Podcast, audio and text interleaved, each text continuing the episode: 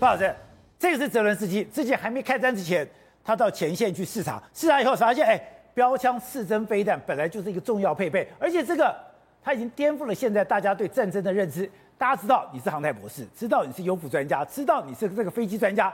其实你有一个最神秘的，你是飞弹专家。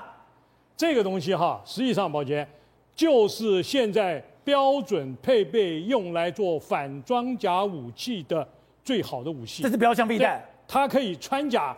七百五十公里，也就是七十五公分的装甲。哦那我们中科院研发的，等一下七十五分很厚哎、对，可以穿穿过很厚的钢，这是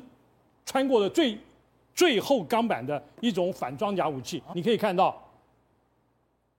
四公里哦，看到没有？这是我们的四百公尺，当然我们这个是这个很便宜很简单，红准哎，我红们准有这红是准我们自己做的，我们打400哎公尺对，是，对，但是我们很准，我们就只要近我就可以打你，哎，但是穿甲的范围比较小一点，这个可以穿哦七百五十公分，所以标枪飞弹75它公分一个要五百六十万，对，我们的红准一个六万八千对，块所，以我们打十个本钱就回来啊了。它的特色可以控制，而且可以打远目标，可以打四公里啊。那它的穿甲的范围很厚啊，就我刚刚七百七百五十哦对啊，那我们差不多三百五十大概没有问题，到四百左右。所以这三型是目前来讲打反装甲的特色的三种，